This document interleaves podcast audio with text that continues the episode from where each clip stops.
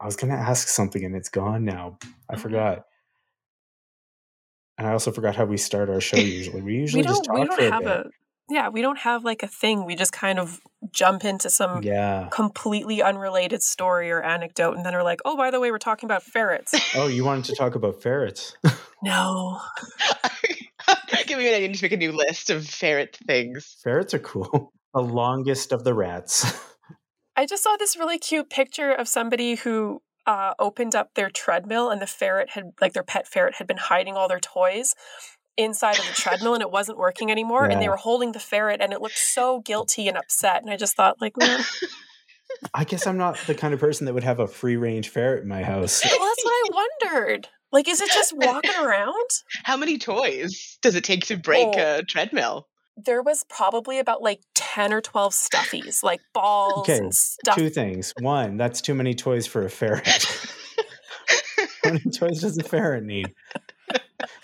Especially a free range ferret. They make their own fun. and also, no judgment, but how long had you not used the Yeah. treadmill? Well, exactly. Good point. Oh my god, it's suddenly broken. I use this a Yes, I can't use it anymore. Like, huh?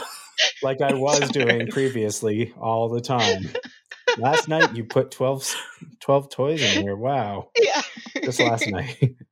Uh, I actually like our podcast recording night because it is a night that I use it as an excuse not to go on the treadmill. There you go. You're like, oh no, so busy. Oh, geez, not tonight. Oh, we'll be recording till nine thirty.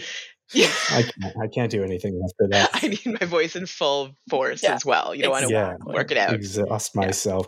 Uh, have you been playing anything this week, Lex? Doing anything interesting? Um, I've been playing Monkey Island Yeah, a little bit. This has been a bit of a, a slow or a busy work week for me. So it's been a slow video game week, but I've just been playing the new uh, Monkey Island game. And I just, I know we're going to do an episode about Mhm, all of the different monkey islands but god i just it's so like mm, just Yeah, kind of like a it's- cozy fall game i love it It's wild how good it feels to just go back and like it's uh, both of them again. Ron Gilbert and and oh, I feel bad forgetting his name, but the other one. the other guy Yeah, it just came out of nowhere. I would spend like literally every year going like, I wish they'd make another Monkey Island game, and then we just saw this one all of a sudden, and Yeah. uh, it's great. How far have you gotten in it so far? uh, i'm in part three right now Oh, you're far. So I just finished Yeah. like the intro part where you realize you're not playing. Spoiler alert. Spoilers. Where you realize you're not playing like young uh, Guybrush. Um, yes Do you remember how like that first game ends, where you come out of the the ride and it turns out like the whole Oh, story yeah. was actually just you and this other kid like pretending to be pirates? it was all just a dream yes yeah yeah yeah So that was what was so great about this. You get this sudden thing where you come out of a room again and you're those two kids and you're like, wait a second. well that's what i got a little bit choked up at first and i was like oh okay this will be this will be fun it'll be fine but then yeah. as soon as you re- you realize you get to play as adult guybrush i was like oh thank god Yeah, yeah. You're not even Guybrush when you're running around with little Chucky. Yes. Uh, you're just his kid, his unnamed kid. Uh, with Elaine. I actually met my wife on Plenty of Fish uh, because uh, I was able to answer uh, a Monkey Island question oh my god. as an icebreaker. She's like, "Don't message me unless you know who Elaine is from Monkey Island," and I was like, "Hey." ah a, f- a fellow dork. It was before DMs, but I did slide up into the direct messages of the time, which were I don't know what they were called, email? Yeah. No that's before online dating. Was like app app appified like it is now. I'm old. How do you swipe? I don't understand. You couldn't swipe on Plenty of Fish. You had to right click No. download the source code. Find their email that way. I don't know. Is this a good enough intro? Yeah, it's good. It's good. Okay. Then I think uh, we do the thing where we we do the theme song once this The theme song. Machine starts working. There we go.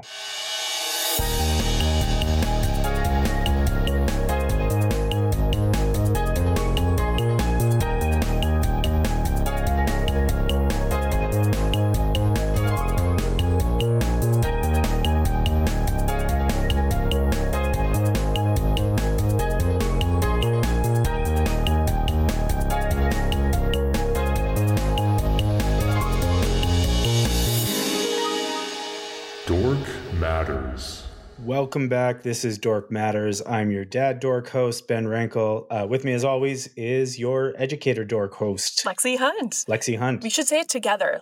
Your educator dork, Lexi Lexi Hunt. We're not uh, we're not nailing the timing on that, are we? No. Uh, and with us, not as always, Lexi. Can you introduce our special guest? We are so super excited to have Laura O'Connor here with us tonight, who is a fellow, if I may say, Laura, with great love, a fellow dork and lover of the strange and obscure.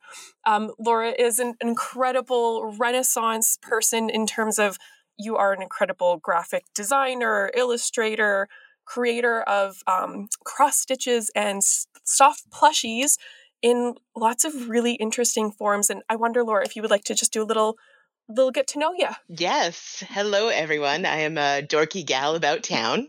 Super excited to be here. I was promised I could talk about horror, which I will just do Mhm. at any point, but I'm excited to, to do so on a podcast for other people to listen to. As opposed to just at home by yourself to a wall or something. just talking to them. Actually, 100% accurate. I just keep this. It's cordless, so I can just walk around the entire apartment. I love it. That's great. it's like my own little TED talk of sorts. But um, I am a, like I said, a freelance graphic designer and visual artist. Went to school together at ACAD back in the day. Yeah. Yep. Oh, we try not to do that. Oh, sorry. we make vague references I to being old, but don't want to give anybody a timeline. Fair enough. My my bad. Uh, and this is when I exit the podcast. But thank you for having me. you can just beep out the year. Well, just pretend I swore. But um, yeah, so I actually did, uh, graduated from the photography major. And then once graduated, still do a bit of that, but um, started making little felt creatures for fun. And uh, actually, interestingly enough, I had a gallery visit. So I was going to have some work in Profiles Gallery, which is now called the St. Albert Gallery. And so they came over to my uh, studio home and was looking at my stuff. And then they happened to see the little felt creatures I had up on my fridge and were really excited by that. And they're like, oh, do you, you know, would you do some of that for a show? And I was like, I didn't think that was an option. Yes, of course. so that's how I, I kind of stumbled in. Yeah. That sounds amazing. Uh, yeah, I'm just looking through some of your work right now, and I really, really love it. Oh, thanks so much. I think my favorite one, Laura, is uh, the little plush creation of Divine that you have. Like, I just think the eyebrows and they're like just so spot on. I absolutely adore it. Thank you so much. Yes, I actually uh, just um, had work at, in Calgary at the Alberta Craft Council as part of Kitsch, and for me, when I when I read the call, I was like latched on, of course, to bad taste, um, and thought that what's more bad taste than making dolls of John Waters and Divine for little kids to play with and recreate pink flamingos. I, Perfect. so it was it was so funny because they didn't necessarily look like the you know the, the most bad taste, but I, I think I might have had like intellectually sort of the most bad taste pieces in the show. That's sort of my claim to fame. That if you'd seen the movie, you would understand. Yeah. you know. Oh, yeah. Uh, I just noticed the Babadook here. Like this is some this is some great, great stuff. Oh, thanks so much. Yeah, Freddy's there, Imperler Pete. too much fun. I love it. I love the idea of uh, making an artistic practice and uh, not only it not turning out to be what you thought it was going to be initially, but uh, just being something so unique and interesting. The Tremors one is so good. Oh, thanks. Yeah, I've got that one behind me right now. Oh, yes, you Yes. do. Oh, this is so awesome. Yes. yes, Um, you can kind of see it. Uh, I love Tremors. Like that is one of my yeah. favorite horror comedies. So good. Oh, we'll have to do like a Kevin Bacon episode. That's a joke. We did one. It was interesting. Oh, yeah. and it was terrible. Uh, all the to be fair, yeah, yeah, we didn't we didn't do like a good Kevin Bacon episode. We did a six degrees of Kevin Bacon episode. so it was wild. Um, we tried to get rid of it, but Jess won't let us throw out content. Fair enough. So you didn't talk about his like his life on like TikTok singing to goats these days. no. No, I didn't know that was a Oh yeah, I follow him on Instagram, and he must live on a farm. Oh my gosh. I'm about to pop over to TikTok, find out what we've got to follow here. That's awesome. Um, I know I'm too old for TikTok, but I love it. Um, I just I think there's so much great content on there. It's Yeah. it's delightful. Yeah, I'm the kind of person who doesn't have a TikTok account, but I'll watch compilations on Instagram Yes. and Facebook. That's how I experienced TikTok. I mean, I got into it because uh, my wife, my wife, wouldn't stop. Uh, I know. I'm sorry. I don't want to do it, but You I don't know to. how not to. You have to. I mean, I could just call her Yeah. my partner, but it's it feels inaccurate at this point. Hmm. Um, but my partner sends me. Uh, she kept sending me a whole bunch of TikToks, and she keeps sending them and going like, "Have you watched this yet? Have you watched this yet?" And I'm like, "I don't have a TikTok account." And, and so finally, I had to build one so I could go through like 60 different TikToks that I send. She still sends me like 12 a day, but it's uh, nice. it's the best thing to do on the toilet when I'm hiding from the kids. Right now. Yeah. Yeah, fair enough. Uh, we are here, and Laura is joining us to talk about Halloween flicks. Yes. We are dipping our toe into a thematic podcast special. I don't know what you call this. Yeah. Uh, we're actually going to put it out. It should be coming out right around Halloween, so that's pretty cool. Perfect. And I guess we're just going to chat about our favorites, have some debate about whether certain movies are uh, actually Halloween or not, or if they're just horror. I think that's a, a fun place to Mhm. chat and uh, get, s- Yeah. you know, thrilled, thrilled and chilled and spilled. I don't know. Well, I'm here for this ride. All right. Well, let's let's let's launch in. Did you bring a list of like some of your faves? Do you even need a list, or do you, can you just like recite off the top of your head every good No. Halloween flick? I do need a list, and I'm so you guys are gonna shake your heads, but I actually it's got subcategories Oh, because it's so hard to pick your Love it. favorites. I love it. I think every guest has come more prepared than we've. Yes, We've Laura. Yes. I, am not gonna lie, I have a second monitor Yeah. with my like list, Fantastic. and like I made a list on paper first, and I was like, oh man, like the horror comedies are vast, and so I had to pick one Wow, because that's one of my favorite I love subgenres. it. By the way, if for the theming shows, if you ever decide to do um a horror holiday episode, that's my favorite subgenre of horror. So please bring me back because Like our Krampuses or uh, Krampus, Silent Night, Deadly Night, Oh yes, I forgot about those. all of those. Gremlins. Gremlins. Yeah, Better watch out. Black Christmas. Black Yes. Christmas. That's the one with the Oh, wrestler guy, yeah. Gold Goldberg. Yes. Bob Clark made two of my favorite Christmas movies, uh, Christmas Story and Black Christmas. Same director, which is just blows my mind. No. Yep. Yep. I did not know that. That's amazing. That is, yeah. I'm generally anti horror flick. Fair. Uh, I can't handle them. I get too traumatized by them. My religious upbringing makes me feel like a lot of these things might be real or at least get, lead to demon possession, as I was told when I was a child. Yeah, you're primed for it. You're like the perfect. Yeah. so I'm like, I can't. I just, I'll never watch The Exorcist because then the devil will have my body. That's right. I can't do it. It doesn't matter. Uh, but I'm I'm also just a bit of a chicken, uh, scaredy cat, so I can't can't really do horror. Um, but I would suspend that in order to uh, to do a holiday horror episode. I think we might have Amazing. to do that. Yep. That is something's getting bumped for our schedule this year, so that we can bring Laura back for that, Yes. and possibly a Tremors episode because there are six or seven wonderful Oh. flicks that we could just talk about. Definitely. The directions that those have gone. I could spend an entire 20 minutes just talking about Reba McEntire and Yes. her, Ah. like, just gorgeous. Amazing. And, her- in that film. Oh, her role. So The good. Yes. graboids. The graboids. Yeah. the graboids, how they go above ground, then go back underground. Yes. they evolve into Mousers from TMNT. Right. There's just this, oh, there's just the wildest evolution ever. We're talking about Halloween horror though, and uh, or horror and Halloween. I'm not sure. Let's figure it out as we go. Yeah. Um, so Laura, why don't you why don't you give us one of your fave flicks to watch at Halloween? And I presented Lexi with sort of a sub conversation we can have here, which is debating whether or not these actually count as a Ah. Halloween flick, if you will. Finger Excellent. quotes. So if I had to go for Halloween non horror, I would kind of go basically to Tim Burton's catalog of films. Like essentially. Yes. Uh, so your Beetlejuices, your Pee Wee Big's Adventures, definitely those ones. Uh, just because it's got the whole aesthetic and the feel, like the goth feel, Mm. without too much gore. Yeah, I think you could put Batman there too for since we're doing the Tim Burton thing. Batman's a Christmas Yeah. movie, though. It's a Christmas, but it's totally gothic and it makes it feel Oh, yeah. Halloweeny, right? Yeah. Like especially the second one, Dark Knight Returns. I was gonna say, yeah. yeah. yeah. Mhm. Um, and if this is, and I, I have to sneak this in, if you don't mind, as a total dorky thing. Because as I was making my list, Oh no, please. it reminded me of a recent discovery where the dog that was in Pee Wee's Big Adventure is also in Batman Returns oh, and The Burbs cool. and Oh. Silence of the Lambs. oh It's Buffalo Bill's dog in Silence of the Lambs. Oh my god. Oh, that's a really storied pooch. Yes, her name is Darla, and I think that might be my next show. It's a dog with pedigree, if That's you will. amazing. I love her.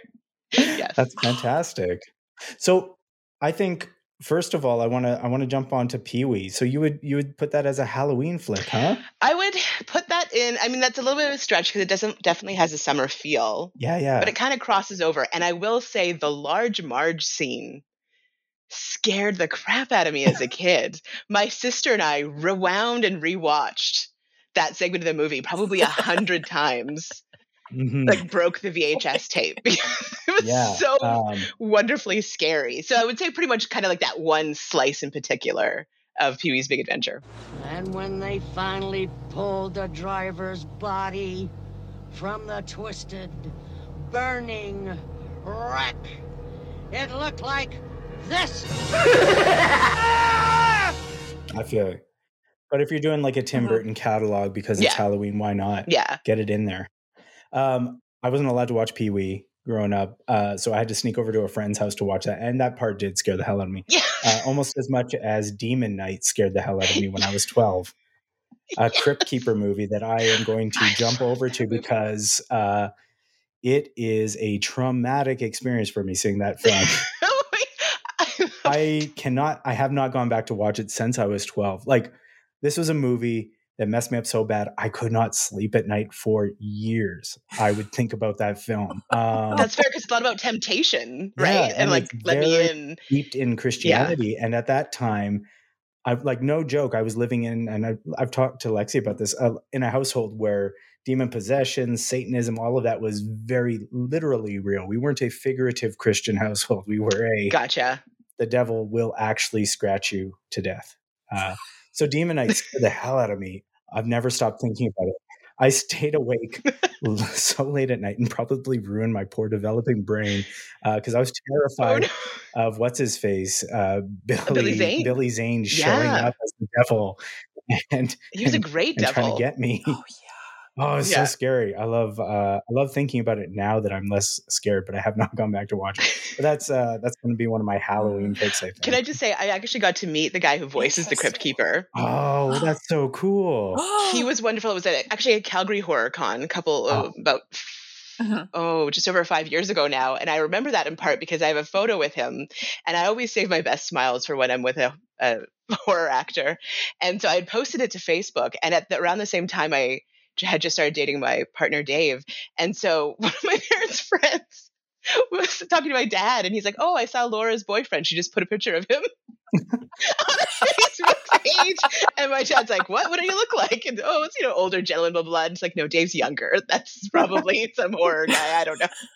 Uh, So that's my claim to fame. that's really cool. I love it. Very He's cool. super nice guy. He did the laugh and everything. It was incredible. Oh my god, it's so awesome. It was a 12 year old sleepover. Uh, I basically got laughed out of that friend group for being scared of it, and not watching it. Oh no. It's ruined my life. Um, uh, so I recommend that to everyone. I would. Is it a Halloween movie? Um, if I want to be like very, there needs to be something to do with Halloween in it. No, but it's scary Yes. in its own way, in Crypt Keeper sort of way. It's jokey and uh, has probably one of my favorite lines in all of cinema, which is uh, For starters, I recommend the finger food.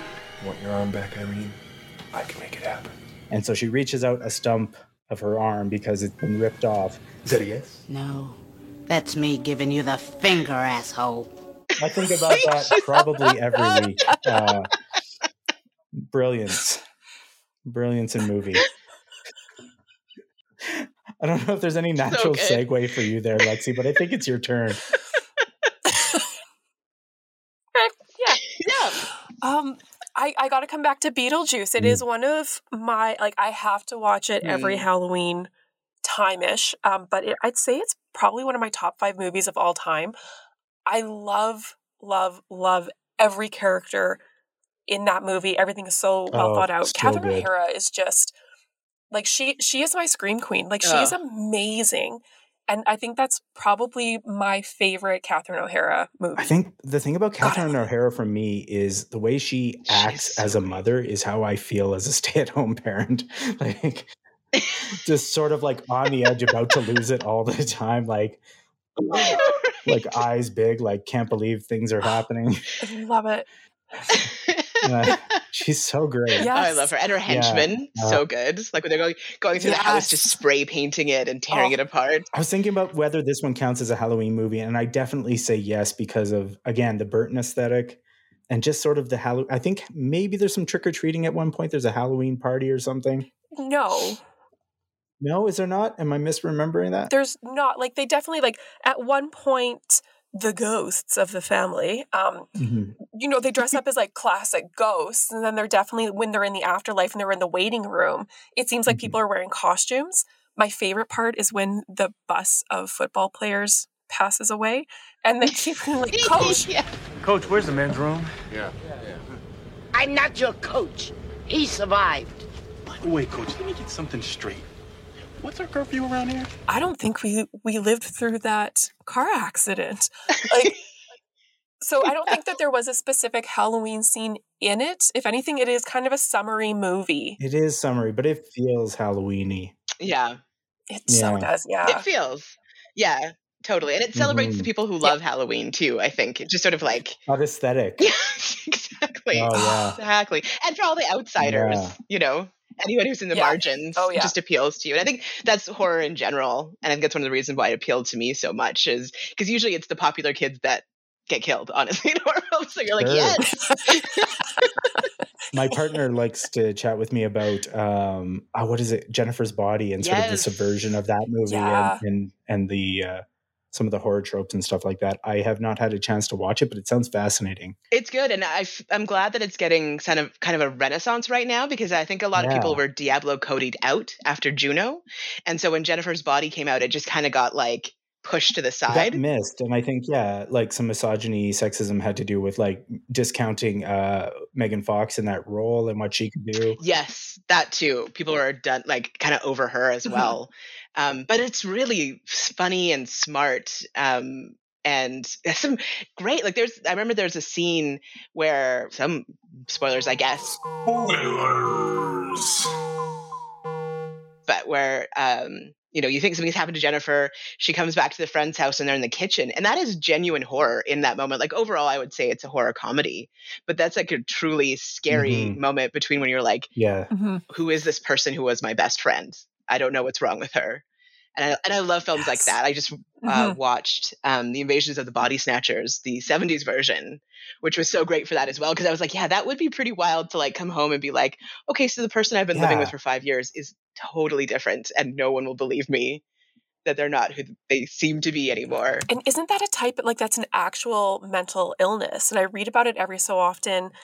Sometimes it's triggered in people with a postpartum, some type of depression, where all of a sudden they think that their family members and friends and close allies have been replaced by spies or people that are trying to bring their downfall. And it's an actual thing. Yeah, that's right. And that's what scares me. That like that's a legit thing out there. Totally. yeah a lot of the best horror that i hear about from my partner because that's how i know the horror genre is through detailed recountings my my partner is a huge horror junkie um Yes. but like yeah like the babadook as well like they deal with sort of real life issues through and things that scare people um what's the one about the kid we got to talk about Kevin, you gotta go talk about Oh. Kevin. Kevin, yeah, you know, and that was a big one for her as we were beginning to think about having a family. She's like, Yeah. "What if yeah, I don't love my totally. kid? What if they're messed up?"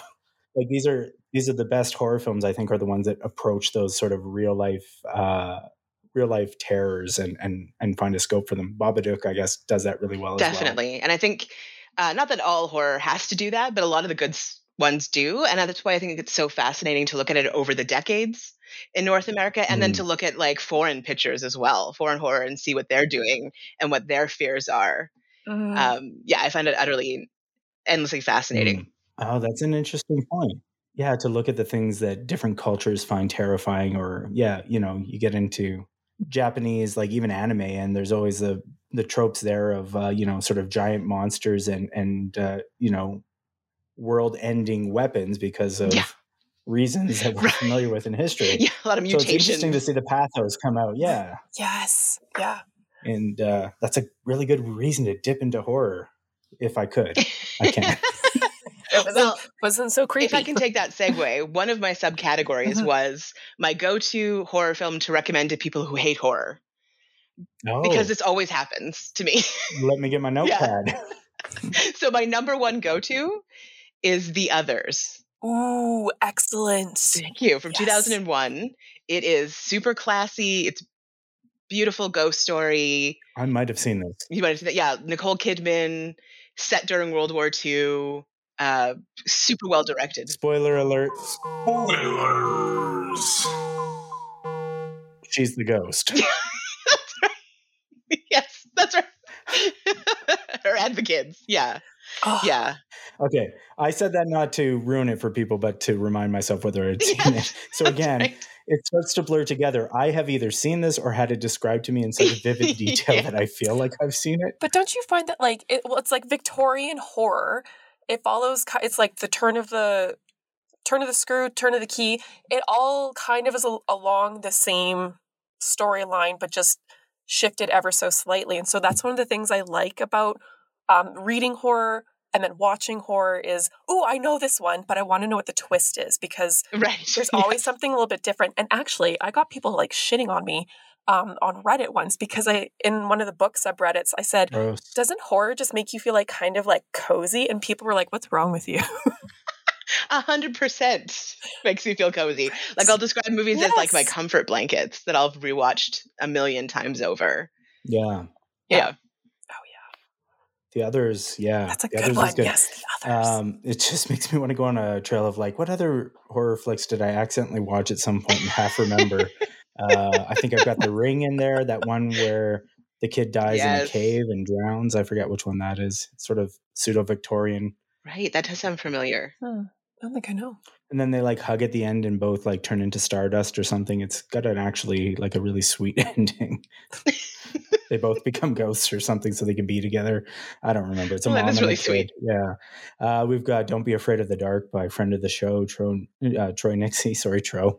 Um, Nice. that was uh, I really like that one. It's based off that uh, that TV series from uh, the 50s or 60s. I can't Yes. remember, but That's got um uh Katie Holmes, right? Guy Pearce and Katie yes, Holmes. yeah. yeah. That one I love the way that one is shot. And just in general, but also just yeah, the the scene towards the end with the camera, like that whole thing is so well done and so terrifying because you're like she has this one little tool and it's stopping working and that's always such a classic trope in horror where it's like yeah, making that effective. so you're Uh, just and waiting for it to stop movie. working. Yes. It's starting to kind of come back around as well. Maybe not as received, uh, not received as well as they would have liked when it came out, but uh, it's it's getting a bunch of articles popping up and stuff lately. I've noticed, and like people revisiting it and going like, "Hey, this was actually pretty cool." Yes, Like, yeah, I agree. I miss it? Yeah, I feel that too. Some films unfortunately just get so dismissed and it just takes a while for an audience to kind of go, "Oh yeah, no, that was good." And one of the hard things with horror is it's so subjective. It's like comedy, you Mhm. know, like does it scare you or doesn't it scare you? And are you in the place where even if it doesn't necessarily like chill you to your bones, but you can still go, "Oh yeah, no, like that is horror." Like Yeah. some people don't, you know, don't feel that way. Well, and I, I, you can tell me if you agree or not, Laura, but I feel like horror also, just based on IMDb reviews, I see uh, get criticized with a really hard scope sometimes too. Like a really, that was a mixed metaphor, but um, they get critiqued in a, in in a way that seems almost uh, almost harsher than than your run of the mill flick. Like you find an IMDb of a of a horror movie, and if it's got sixty percent plus, it's probably pretty good. Yeah. yeah, that's right. Mhm. You don't have to look for like an eighty or a ninety. yes, it's hard, especially sometimes by uh, like serious criti- critics, because if you know if they're not a fan of horror, it can be hard. So if yeah, if you get a critic score of like in the 60s, you're like, okay, that's actually pretty impressive. yeah, yeah, we did we did just fine. It's got some yeah, and then the hard thing is when it does have a general appeal. Well, then it's not horror anymore. Like a lot of people like to say, "Well, Silence of the Lambs isn't horror because it won an Oscar," and it's like, "Well, yes, it is."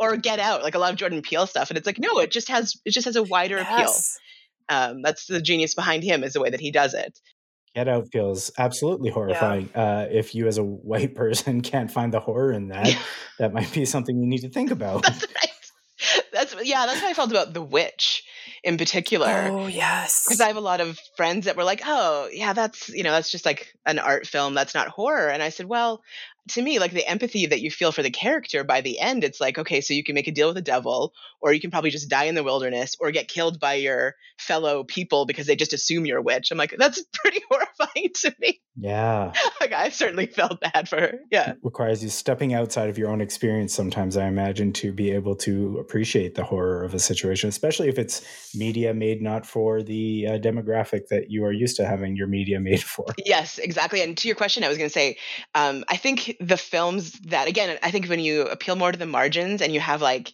kind of like the really rabid, dorky fans, it's such a make or break. Like either they're like full in or it's like the worst thing ever. It's so hard to find that middle ground uh, with a lot of that fan base. So, yes, a lot of films get kind of raked over the coals. i don't remember whose turn it is so i'm just going to throw another one out there i am super Mm. focused on the halloweenish aspect of these flicks so uh, i'm going with a, an actual horror though uh, trick or treat yes, that's very ho- and I would call it the purest of Halloween horror, uh, possibly the only real Halloween horror horror.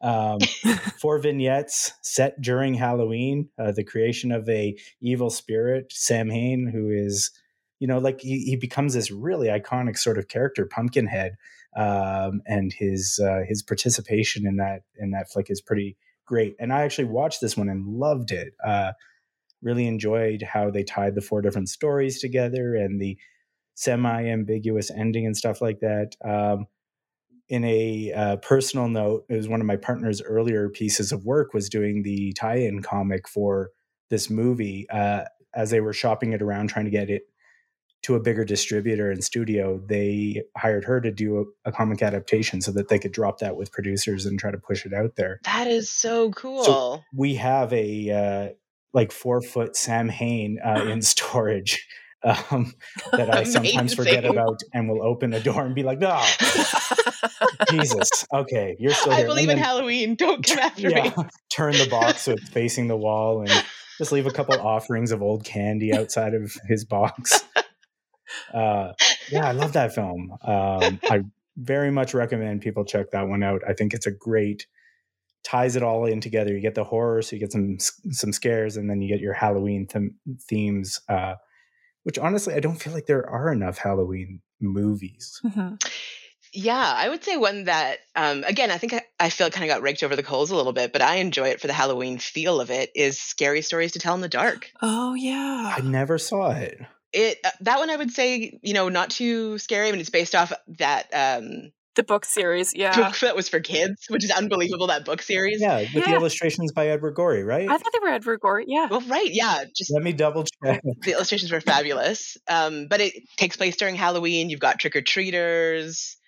Uh, again, that's also kind of like a couple of vignettes together. I do love a horror anthology. It's always fun because if you don't love all of them, there's probably going to be at least one that you really dig. Oh, it's Stephen Gammell Oh. Ah, does the Stephen Gammell. illustrations, but I could have sworn it was, and I can see them now because uh, I remember a teacher reading these to us around Halloween in school. I'm then like, I don't know if I should be listening to this. Oh no! uh, maybe he did a version of it. Oh, there is one that is. It looks like there's an Edward Gorey version as well. Oh, very cool. Maybe not. I don't know. I'm not going to keep googling. Either way, great illustrations Yeah. and terrifying when you were a kid looking at them, Mhm. like the scarecrow one. yeah. So yeah, that, that Oh. was a kind of Oh, go-to Halloween field as well. I love it. I'm putting that on my list to check out.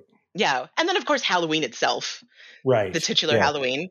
I think whenever you can kind of hear the crunching of leaves, you're Yeah, in the oh, yeah. right wheelhouse. Yeah. You're getting there. Or if there's some sort of pumpkin or, or you know, trick or treater as a crux of the whole thing. it's a catalyst. Are you going to watch the the what they're calling the finale to the Halloween series? Oh, yes, probably as a completist. Yeah. I will check it out. They're Uh. they're they're pretty cool. I do love that Jamie Lee Curtis is back and that she seems so into it. It's like all of her promotion for Yeah. it. Is so exciting. Yes. And I was listening to this one podcast and it was pretty neat because it kind of the story, it's one of those franchises that have been going on for so long that there's different takes. And in one avenue, they're Mhm. brother and sister, and the other one, they're total strangers. And it was just sort of fate that brought them together. Um, and in the Oh. original films, the first one, they're strangers. It's the second one that Mm. puts them together as siblings. Right. Oh, Yeah, so in interesting. H2O, which I have a secret love of, it's not that great, but I love it. Josh Hartnett, Michelle Williams, and actually a, an amazing cameo of her mother, Janet Leigh. There's like a little psycho, Oh. Easter egg. Oh, cool. which is probably one of the reasons why I love it so much. Um, but in, it's sort of neat to see their conclusion in ways of a brother and sister, and then now you have it back to their total strangers. And this one podcast was sort of talking about post traumatic dr- uh, like uh, stress disorder and just sort of like the Jamie Lee character and the different ways that her characters kind of expressed it over the films and the different like avenues it's taken, which I thought was pretty fascinating.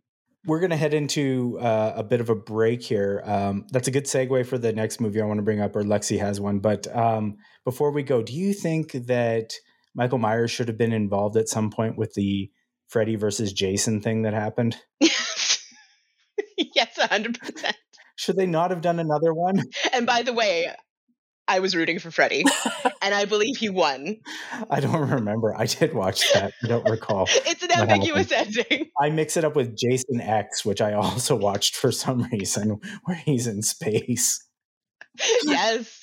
Gotta love the space horror, which is not just Jason X. You got Leprechaun No. in space. You got Hellraiser in space. Yeah. Event Horizon, one of the greatest space horror movies Event of all Horizon. time. Yeah. Oh, Yep. there's a horror series I got into just uh, like a year or two ago by accident, which is uh, is a real, real low budget thing, but I can't remember the name of it. It's about this like swamp guy who kills people with a giant like cleaver or machete or something. Is that ringing any bells? That wouldn't be the Hatchet series, is it? It's got it's the Hatchet series. The Hatchet series Yes. is so funny. yeah. I love I love it. So proud. I'm so glad you knew that one. Thank you. well, you're welcome. And I have another film by that director on my list of nature animal horror. Oh, really? Okay. It doesn't happen to me often where I'll watch a horror movie and then be like, I need more. but Hatchet is there. I think I got through all yeah. three of them. Uh, yeah, it was pretty pretty silly. Um, I did the same thing with Friday the Thirteenth when I finally got it, like my uh, I guess my courage up to watch it. I, I did all of them. I was like, this is amazing. Yes, although you kind of you feel your like intelligence draining over the course of it. That's how I felt Oh. when I did a marathon. I was like, uh, Yeah, yeah.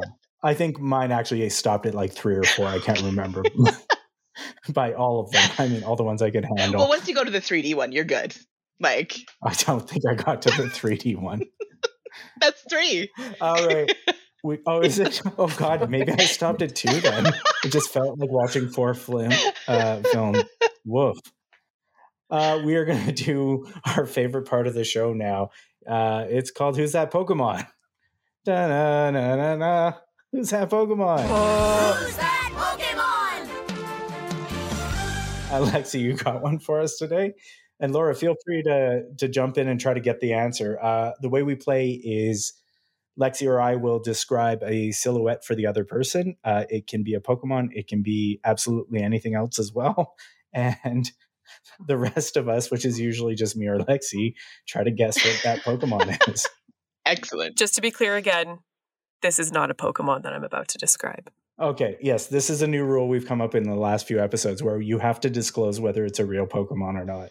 Ah, okay. Okay, Um, are you ready? yeah, I like the fingers. Go.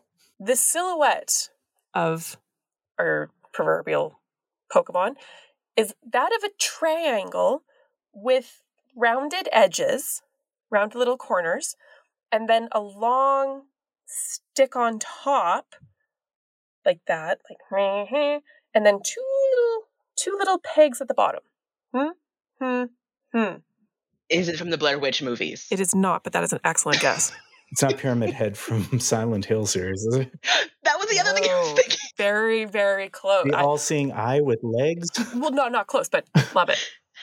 This is doing nothing for me. This is my favorite part, though, is when you keep doing your weird hand motions. Sometimes they look very lewd. Yeah. we should be taking gonna clips. film them and put them on the I I don't I don't know. I that I've- I'm like, is it a Triforce? Is it like a Zelda Mm. thing? No, it is not. It has to do with a movie that has kind of already been mentioned. What? Oh, Silent of the Hill. Or Silent of the Hill? Silent of the Hill. Silence of the Lambs.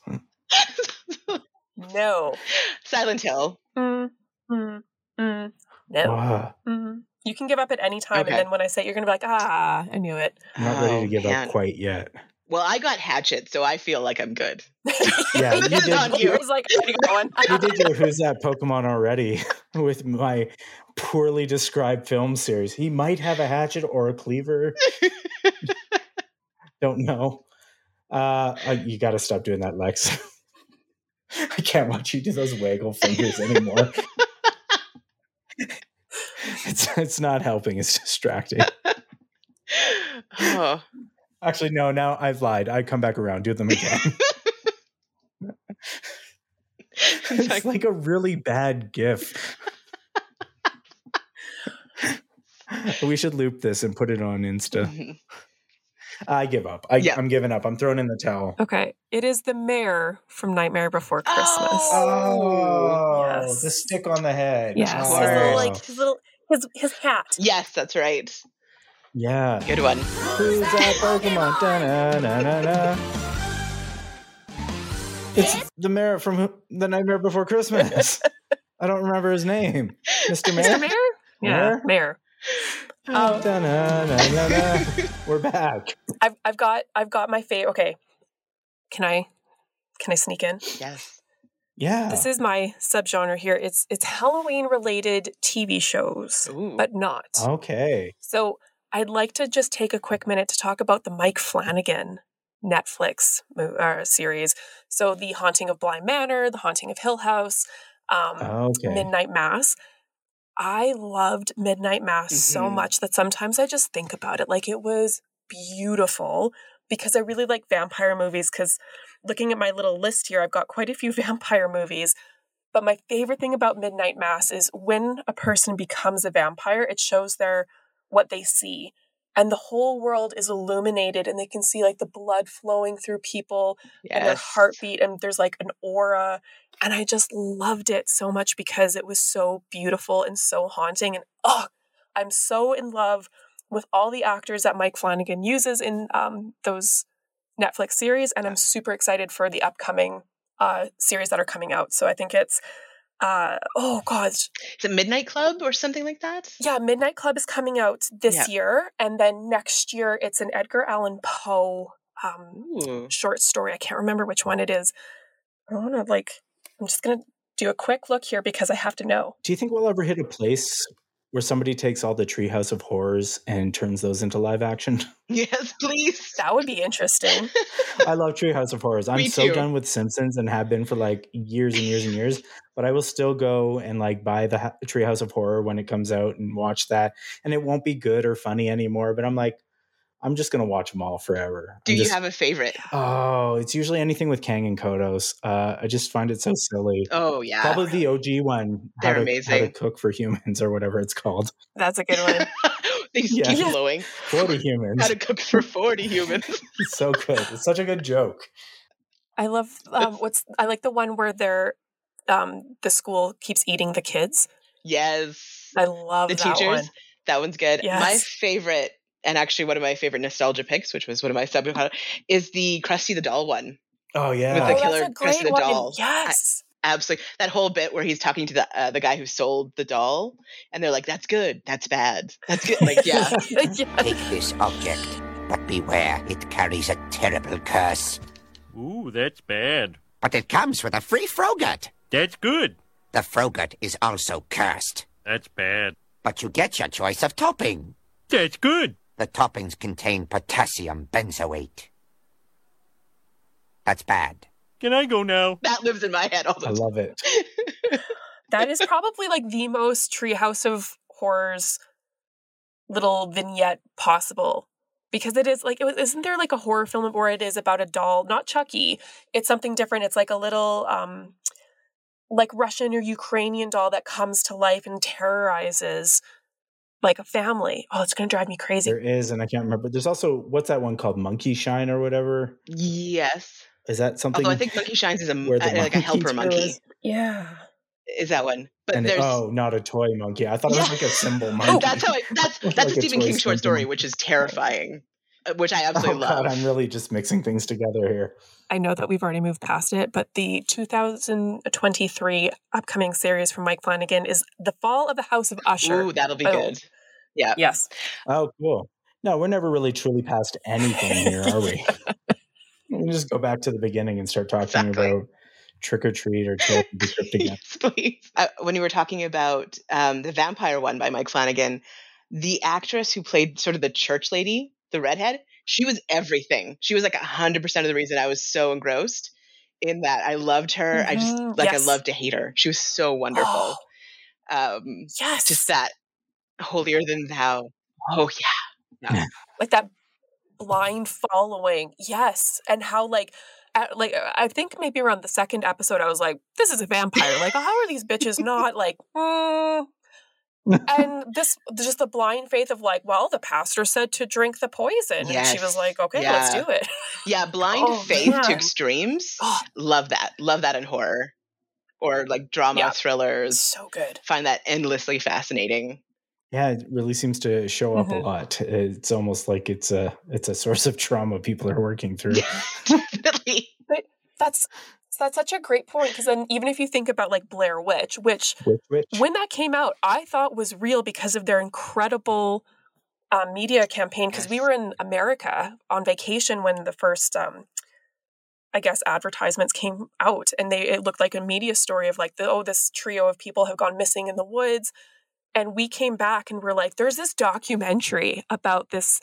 And thought it was legit, but it's the same thing there. It's the people that are so they believe so deeply in their film or their craft, which is another one I want to talk about um, that they are just willing to put themselves in such huge danger. You want to transition yourself to the next one?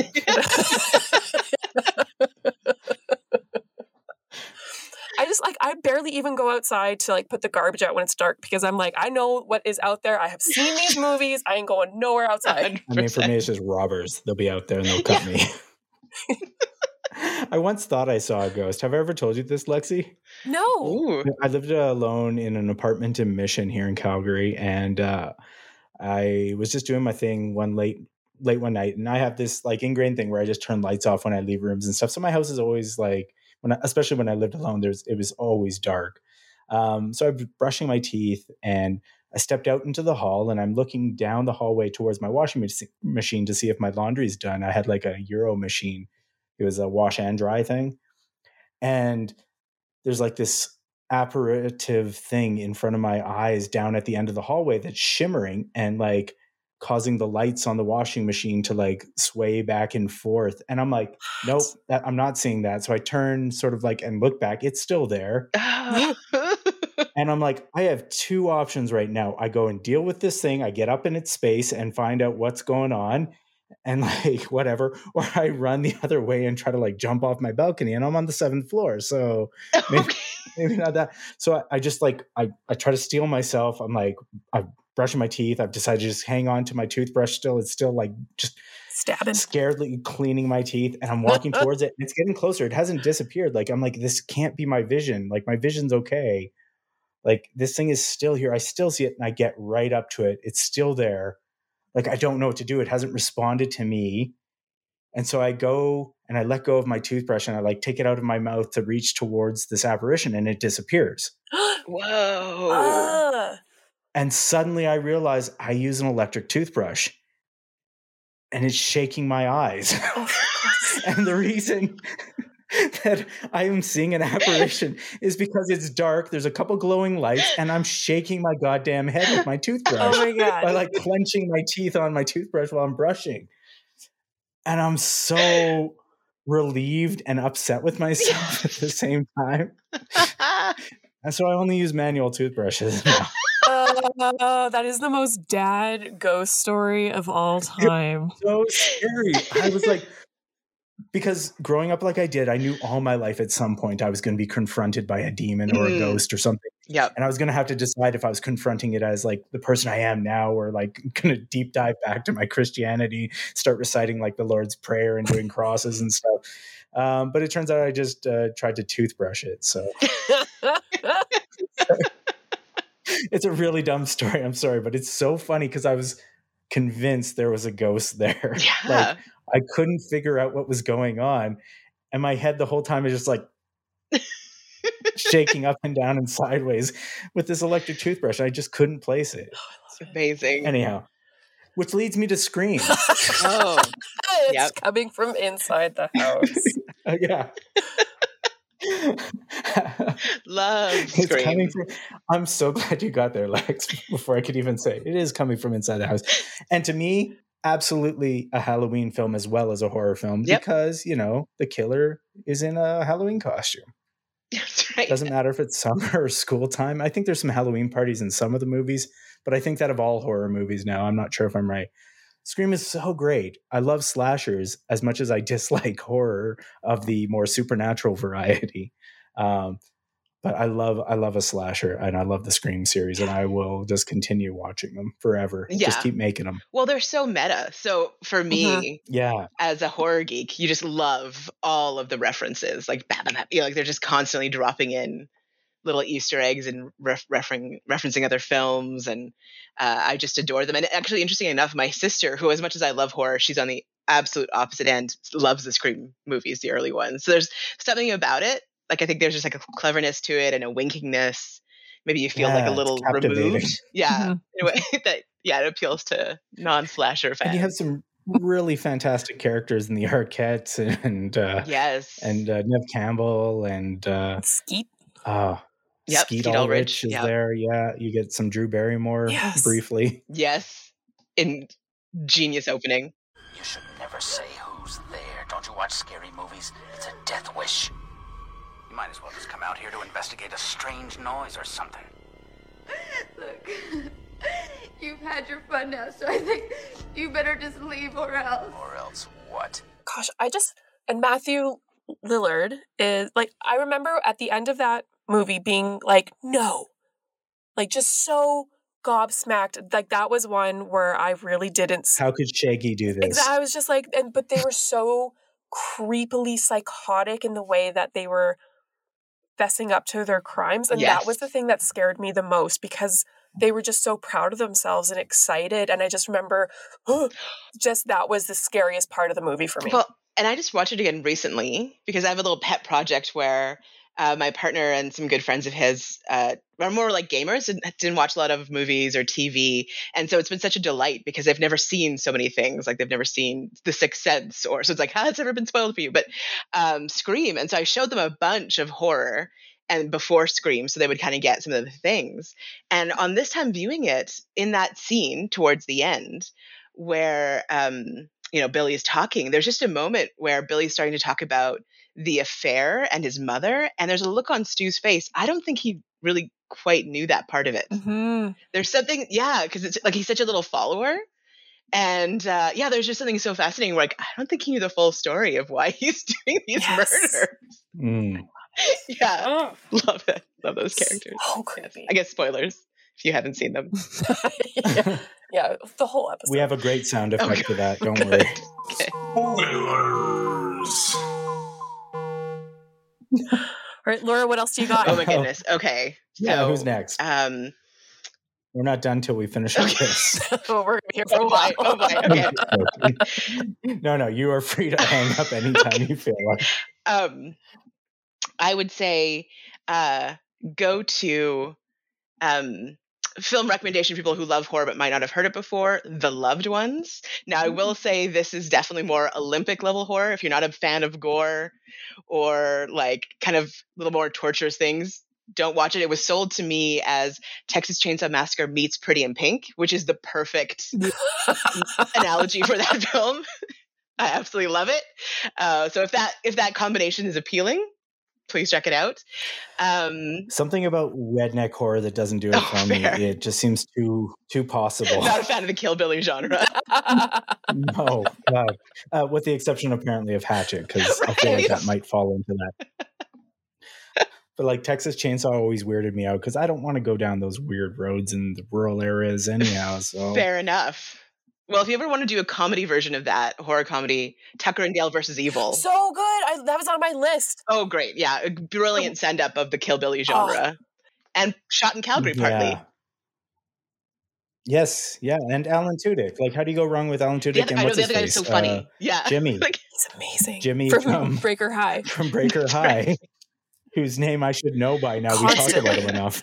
That movie was such like a sleeper for me because we were watching, we were looking for something to watch, and John and I were like, "Oh, okay, let's watch this." And by the end of the movie, we both looked at each other and we're like, "Holy crap, that was so good!" yeah, Yeah. needs to be talked about more. Like, why was so that funny? so great? Uh, Yeah. yeah. that's definitely one where I'm like, why is nobody talking about this? It's- it was a blast, and I actually watched that one. I watched Cabin in the Woods as well, or whatever Yeah. it was Yes. called. Chris Hemsworth. yeah, the, like Um, the original one. No, the, the Oh no, wait, sorry, Cabin in the was- Woods, not. Um, I got confused there, thinking of the Eli Oh, Roth one. What is that? I'm so bad at knowing the names of things or remembering them properly, which makes it really stupid to do a. I wouldn't call this a necessarily a geek culture podcast, but that's the closest. Hobbyist. We're that show where you can't remember anything, and we just sort of make vague gesticulation towards particular topics and people. You know, the Exactly. movie. yeah, that thing. Yeah, The thing with the guy. it'd be great if it was like an IMDb po- IMDb podcast, but we still didn't remember anything. Like, what? You work for IMDb? Uh, no, Cabin in the Woods is fantastic. Definitely like in line with Scream of that very meta, like Yeah, yeah, it referential. all meta, really. Like, I mean, literally to the point of being Yeah. situationally referential. Yeah, like, right. yeah. Anyhow, good comedy. For Yeah. nature animal horror, which I love, I have a most of them I love have sharks or alligators, but uh, this one I'm going to say is Frozen, not the Disney cartoon. This is from 2010, and it's Adam Green, the same guy who did Hatchet, and it's people who get stuck up on a ski lift, and the Mhm. ski lift closes down. Oh yes, yes, yes. I know of this. And uh, yeah, again, a movie I've heard about in detail from my partner who really should have sat in on this episode, I guess. yes. Uh, Fiona, my partner, and uh, Lexi's partner, John, feature a lot as like disembodied voices that we talk about their opinions. Apparently, they should just do an episode at some point without us. or another podcast where they're just reacting, going, "That's not my opinion at all." Yeah. Yeah, I didn't say that. You Yeah, like- misrepresented I don't remember saying that. An after show Yeah, where they talk over us. Yeah, no, I heard a lot about that and like the way to turn that into a, a situation of terror um, without, you know, that just seems brilliant to me. The cleverness to even approach horror in that in that way. Uh, to Yes. And what I love about that film, what I think it's done, one of the best versions of this is you're with your friends and things start going wrong and you're joking. You're still joking about it. And then it all of a sudden it's not a joke anymore. And I it puts you Mm, back in that feeling of of times where you've been where things go slightly wrong and you're joking about it, but thankfully you're okay. And it just sort of yeah, Mhm. it's just such a visceral Yeah. moment where it's like, oh, it's not Yeah. funny anymore. like this is real bad. Yeah. yeah, where you think about how it could have gone super wrong for you at any moment. yeah, exactly. Anytime it could have gone super bad yeah, for and you. there's wolves, so not good. you. You gonna jump? You sure about that? exactly. I, I mean, honestly, I just remember talking like that when you are going up a ski lift since we live in a pseudo ski Mm. city. Um, yeah, they're like, oh, well, if it gets stuck, I'll just jump. Will you? No, you will not not. if you watch this film.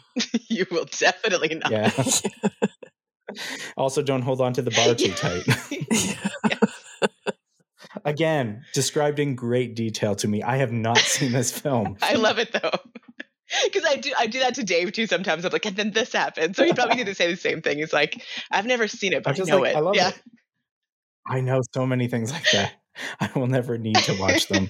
um, I'm gonna do a two for next, uh, just because I want to make sure we get them if we run out of time here. But uh, I'm doing uh, Sleepy Hollow slash The Adventures of Ichabod and Mr. Toad. so, uh, Mr. Toad decidedly not Halloween, but uh, Ichabod is, and uh, I love the interpretation of that in Sleepy Hollow. Uh, Mhm. you know, we get into our Tim Burton oeuvre again, if you will, and uh, and uh, just all of that aesthetic that always seems to to work so well when he he goes horror. Uh, the satanic stuff is is so good in the Blood Tree. Um, it's just it's it's creepy in a way that I really like watching. A creepy aesthetic that just is really cool to look at. Definitely. Those are great. And the Ichabod is such a great pick too. Because that I just remember being like, Am I being terrified by a Disney cartoon? Oh, I was totally scared of it as a kid, and that's why it makes the list. And why Sleepy Hollow works for me too, I think, is because of that pre-existing terror for uh, the Mhm. Adventures of Ichabod and Mr. Toad. Definitely. I love the palate cleanser in Mr. Toad coming second, though. The Wind in the Willows bit. Right? Like they have to like Disney, like OG Disney was both super racist and terrifying. Oh yeah, I mean, you look at Fantasia and Yes. like Yeah. racist Oh. and terrifying. Night on Bald Mountain versus the other one with the racist mushrooms. Like, um, yeah, yeah. Disney hit both of those. You're right. Sorry, I didn't mean to step on you there.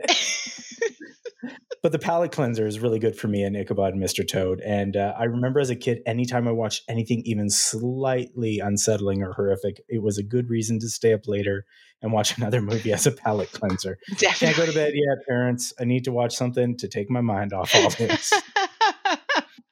a good reason to stay up late. Lex, what do you got? Um, let the right one in. Ooh, so good. I love it. Um, so I just love a good vampire movie, and I love the kind of play on that perpetual childhood vampire that needs someone to care for her in this case. And so she's just trying to find a new buddy. And the whole movie, you know how it's building, and it's that kind of Scandinavian slight depression. Okay, I was going to ask if we're talking the OG or Yeah. the or the remake. I've the only American seen remake. the Scandinavian one, and that's kind of like Mhm. my. I yeah, I would say that's my favorite, and I just the darkness. And a friend of mine who uh, was li- living in Sweden at the time recommended the film, and he was just like, "That sums up Scandinavian winter to me. It's just, it's dark, it's depressing. There's something super eerie about like these empty streets. It's dark at like three in the deep afternoon darkness. Yeah. yeah. the kids have to go outside still and they do these kind of like super Scandinavian, like, all right, kids, we're gonna go like take off our shirts and jump in the water and then run inside really quick. Oh, the sun's setting, like quick, quick. And so just everything about that movie just is so unsettling, but at the same time, weirdly beautiful. Mhm. I don't know how to describe it other than like it is hauntingly beautiful and I love it. And I want everyone to watch the original one, the Scandinavian one. Definitely. They changed some things in the North American one, from what I understand, that kind of adjust the, um, I guess, message, if you will, or the intent. And that's not necessarily a bad thing. I think it's uh, if you're doing a remake, you should consider Mhm. how that material works with your culture Yes. or the culture that Yeah. you're making it from. Um, otherwise, why?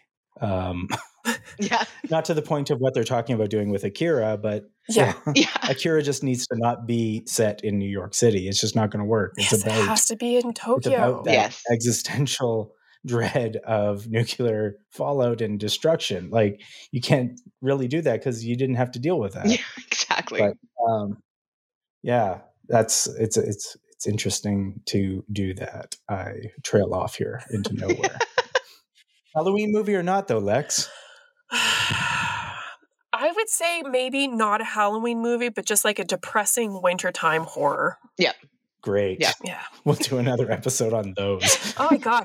I feel like there's a bit of a trend of like wah wah, Bonnie Prince Billy, sad dark winter, here comes Lexi. Like, no.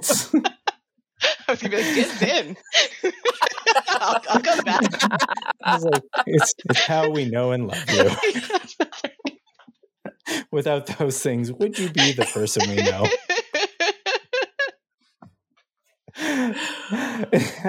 okay, I think we should probably do one more each and then call Oh, it, uh, so we don't keep Laura here all night, oh my goodness. day, Okay. whatever. Who knows what time it is? This is a podcast.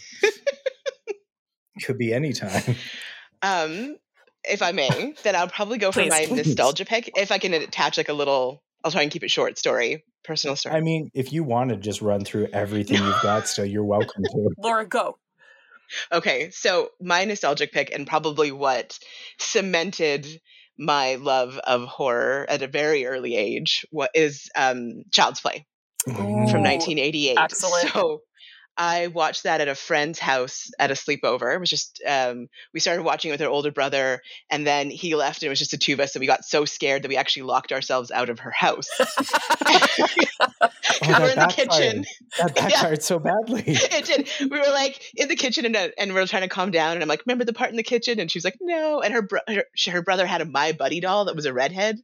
So we were just like, oh my God. So she Oh, had a, remember the My Buddy dolls. Yes.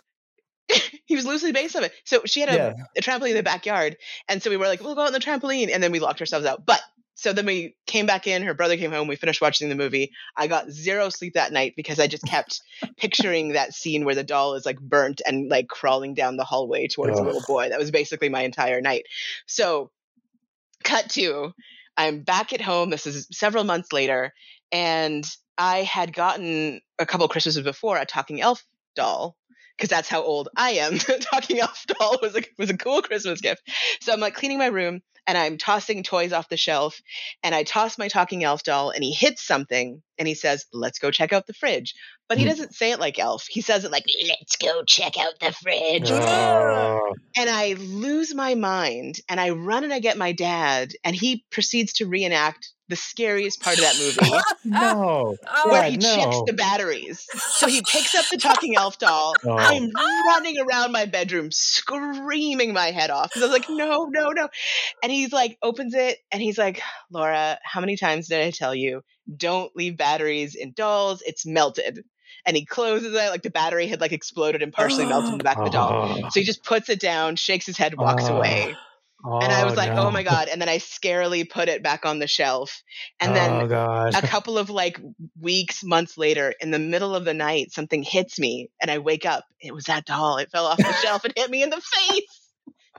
And that doll is still at my Oh. parents' house because I wouldn't throw it away. Because I'm like, if I throw it away and it comes back, I'm going to die. yeah, that's a haunted doll. it's going to kill me. Yes, A haunted doll does not go to the dumpster uh, without a fight. Exactly. Oh, I That's love right. Yeah. that. So it's Oh, in their that's so basement. fantastic. God, that's good. Oh, I mean, as a parent, uh, the number of times I have been trying to sleep and Oh, hear one of those godforsaken toys downstairs just suddenly like I don't know how you do it. it's and they shouldn't like what's moving. We have a cat. He's sleeping on me. Okay, so yeah, things get set off by like electrical surges or even just vibrations of cars passing, and it, it Oh, wow. horrific. So yeah, we have a very like everything's set to off, Mhm. completely off before we go to sleep. Because I don't want to hear some weird walking zebra upstairs in the attic in the middle of the night. Yes, exactly. So the game. Five Nights at Freddy's is made to terrify me personally. Like I played Ah, it and I was almost in tears because it was just Ah. like I hate dolls moving on their own volition. It's like, shit. animatronic like mascot stuff is Oh, not my it's not my terrifying. game. Although Not I for miss you, Bullwinkles. Yeah, I oh love God, you and I miss- miss you still. okay one more one more little tangent story here since we're on bullwinkles uh i could not go into bullwinkles without my dad carrying me and my face buried in his neck until i was like seven or eight because snidely whiplash scared the shit out Oh of me yes. oh in that cage at the front door of every single bullwinkles right. location oh no thank you animatronics are not uh, at least chuck e cheese and his friends were up on a stage like it's true. Although I can't believe they won that Yeah. war. Like I'm like, really? Yeah. Yeah. How did yeah? How did they survive? And all the Bullwinkles became Shanks. I, I I know. don't know. It's Sports bar. unfair. I wanted to celebrate my 18th birthday to Bullwinkles and it did not happen. Oh, that would have been so cool. Yeah. How did you get a? Like, I guess Bullwinkle wasn't that popular for a while, or maybe still isn't. Like getting a license to run a restaurant in Canada that's Bullwinkle theme seems wild to me. it's true. hey, Ricky, you want to see me pull a rabbit out of my hat? Oh, Bullwinkle, that trick never works. Well, that's good. Nothing up my sleeve. Is this two episodes in a row now? I'm oh, sorry about that. I'm so sorry. Two, yes. uh, You did do this last time. I am a dad. Amazing. I've only worth got it. a limited number of jokes I can work with. Uh, okay, I'm having a hard time choosing my last one. Um, maybe Oh. I'll give a special mention, but I wanted to hit Ernest Scared Stupid, one of the most terrifying movies I saw as a kid. Mm, The troll. With the troll. So this is a movie Yes. that Yes. lost money, was routinely panned, uh, basically ended the uh, Disney relationship with James Varney and the Ernest P. Worrell stuff went independent and got worse and worse after that because it just did so badly. It was so poorly received. But I will never not fear trolls because of of that movie. Uh, the pure terror of it, the pure loved it. Halloweeniness of it too, is so good. Um, I just had to talk about it. Ernest, scared, stupid. My middle name is Ernest. There was a lot going on there that just made made that work for me. Uh, I shouldn't be telling people my middle name. Um, it's not what I said it was. it's it's fantastic. I love that film. I love that they die from milk um, because surprisingly, I'm Yes. also lactose intolerant Yes. and have a slight milk allergy. It's just it's, God, there's it's a lot of me. Layers it's- here. it's- he's scared. I'm scared. Ernest, Ernest. Milk kills things. I'm wearing a jean I vest. He's wearing wear a jean, jean vest. vests, I, I loved I loved Ernest P. Worrell so much as a kid. Um, but That that, is movie such a scared the great hell out of pick. me. Uh, and I still think about that troll with his snotty nose, but how that beautiful kiss at the end. I I just remember the like the like the spit and the snot and the sl- They did so much great work with like practical effects and goo. Yes. yes the haunted tree of that was so great. Like the the cursed tree that they build a tree fort in. It's a lot to love Oh, about yeah. that film. Uh, I'm gonna try and watch it. I bet it's on YouTube. it's got to be I'm somewhere. gonna, I'm gonna find it. yeah. Yeah. I need to rewatch. It's been too long. yeah. Uh, rest in peace, whatever, Varney, Mr. Varney. Yeah. Yeah Tragic. I guess. Lex, you want to bring us home with one more? Okay, and you, you know I have to go there. It's The Craft, one of the greatest Oh. films of all time. The thing, and it, it's specific the OG Craft. It defined aesthetics for a generation. Yes, it is the 90s witch girl aesthetics that basically has informed my life. That is me. I wanted to be Neve Campbell so bad. I mean, Constantly. who didn't? Oh yeah. she was amazing. And I just feel like that whole badass teenage witch, kind of in a Catholic school, getting the boys to fall in love with you. Again, we've got some Scream alumni in there. Yes. Um, Yes. and it's just, it was such a great film. And who among us at Sleepovers did not do Light as a Feather, Stiff as a Board? That's right. And the iconic line, "We are the weirdos, Mister." Did that not define a generation? Yes. Uh, that defined my sexuality. uh, what's her face is so hot in that movie. Baruka? Veruca, oh, She's so great. Uh, when she shows up in Waterboy, I'm like, yep, still feel it. Fairuza. God, so- I always say Veruca. It's That's right. Fairuza Balk. Yeah. Fairuza Is it just pronounced Yeah. differently? Yeah. It's Or- 'cause- Right. Veruca Salt is the character from uh, Charlie and the Chocolate uh, Factory. Charlie and the Chocolate Factory and the And then- band. yeah. and the incredible band, yes, of the '90s. But Fairuza is who we're we're thinking of, and she played such a good, um, Maleficent type character that just becomes so drunk with power.